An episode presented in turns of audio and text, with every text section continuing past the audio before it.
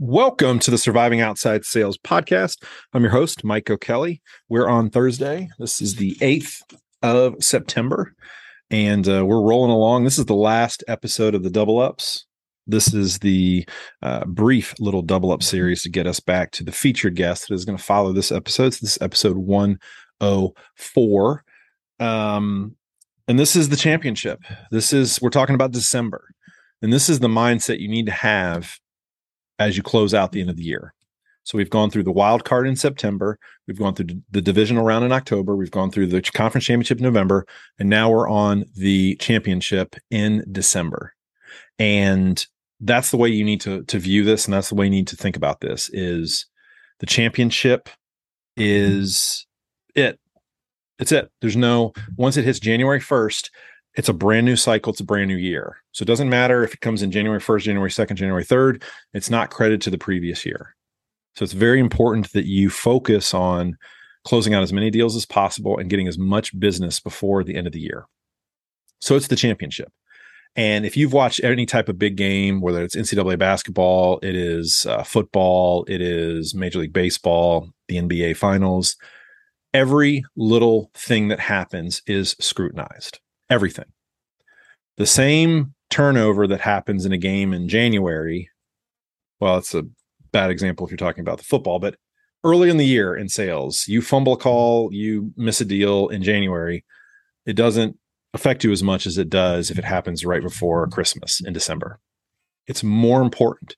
Your sales conversations need to be more geared around closing the deals in December than any other time of the year it gets amped up.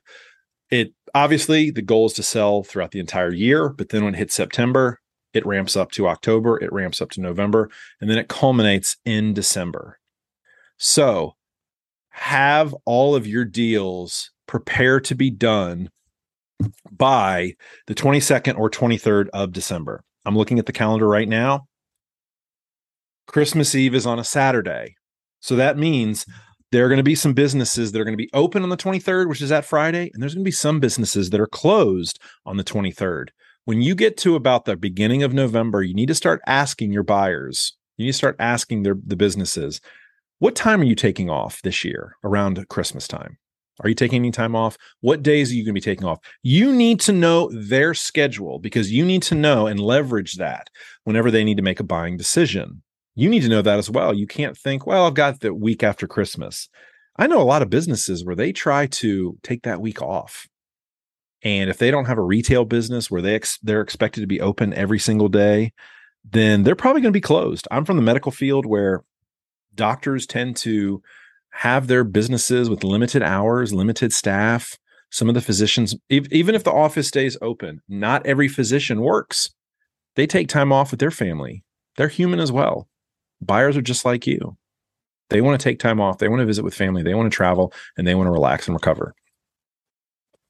So you need to find out what is your end date in December.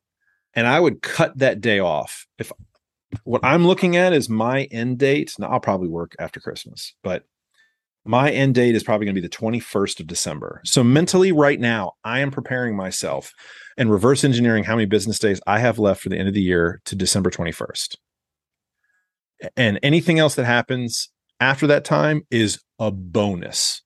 It's not expected. Do the same in your business. What is your cutoff date? Don't think of it as, well, I've got another extra opportunity. I've got this, I've got that. No, don't say that to yourself. Don't.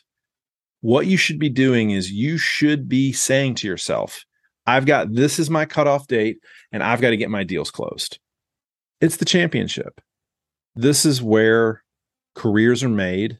And this is where your reputation is going to be solidified if you can close deals in December, period, point blank.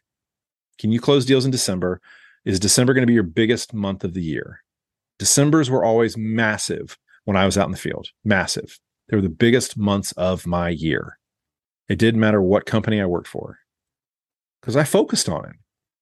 And I realized I treated December differently than I treated every other month.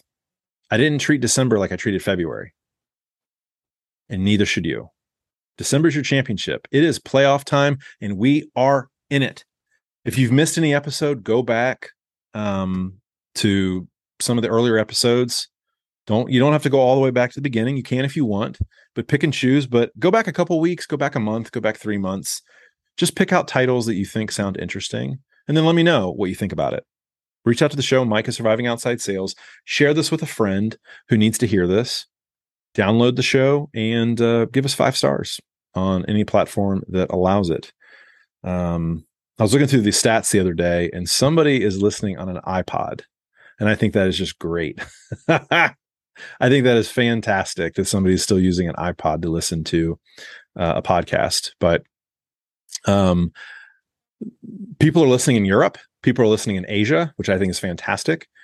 Um, I really hadn't looked at the statistics in a very long time, but the show is growing, and we're poised to have. I think August was the number one month, and I think September is shaping up to be the biggest month so far with these early numbers, even though we had a massive, massive holiday where people are not thinking about work and they're not thinking about a podcast. So thank you so much to everybody who's listening. I really do appreciate it.